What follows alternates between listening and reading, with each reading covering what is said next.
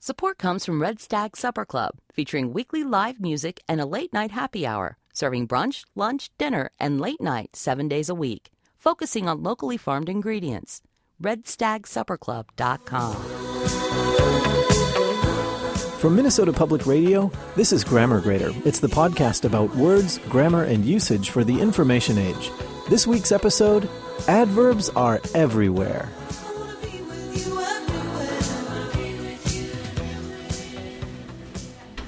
Well, welcome to Lee Words Advertising. Yeah, we're so completely excited about having your account. I see us working vigorously on this because I love it immensely. Me too. When I heard we had teapot domes, heat keeping cozies as a client, I yelped delightedly. He did. Gleefully too. Yes. Well, that's great because I hope you gentlemen can get people excited about our complete line of teapot covers. Yes, yes. The idea we want to get across is that they are both colorful and durable.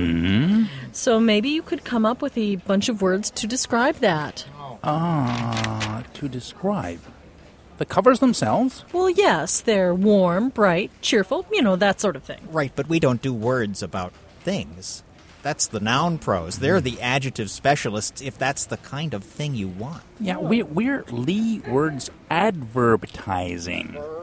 We can focus intensely on modifying action words that relate to your product magnificently. Oh, well, I like action words. Like you you like them? Dearly like them? Yeah, do you dearly love them? Embrace? Embrace tightly? Tightly embrace action words. Crushingly embrace. No, no, no, no. That, that's too much. Oh, you're right, sorry. Well, listen, don't get me wrong, but I would like the ad to have some memorable nouns, too.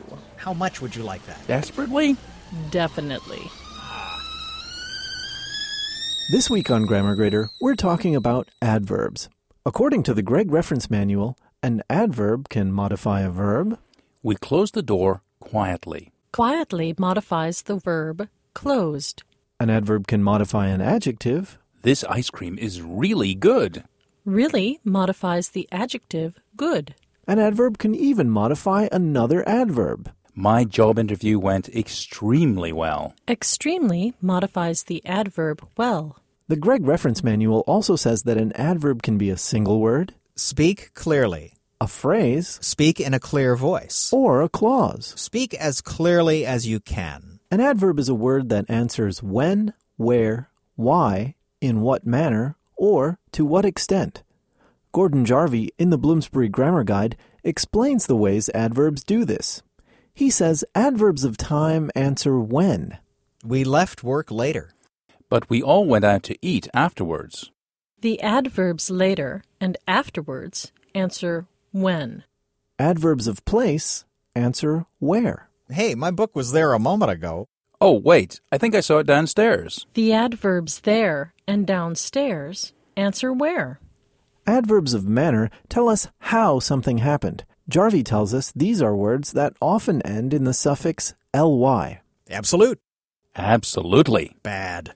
Badly. Exceptional. Exceptionally. Soft. Softly. Sudden. Suddenly, Ly isn't the only suffix applied to adverbs of manner. There are others. Ways, as in sideways. wise as in clockwise. Wards, as in forwards and backwards. Style, as in 1960s style. Finally, adverbs of degree, probability, frequency, and duration answer to what extent. I definitely saw him the other day. Definitely. The taxi driver will probably know the best route. Probably. I will never forget my last birthday party. Never. Is it still raining? Still. Gordon Jarvie says that adverbs can be very mobile. They can go in the beginning, middle, or end of a sentence. Listen to how the word suddenly can appear in different places in these sentences. Suddenly, I heard a noise upstairs. I was suddenly aware of a noise. The silence was disturbed quite suddenly.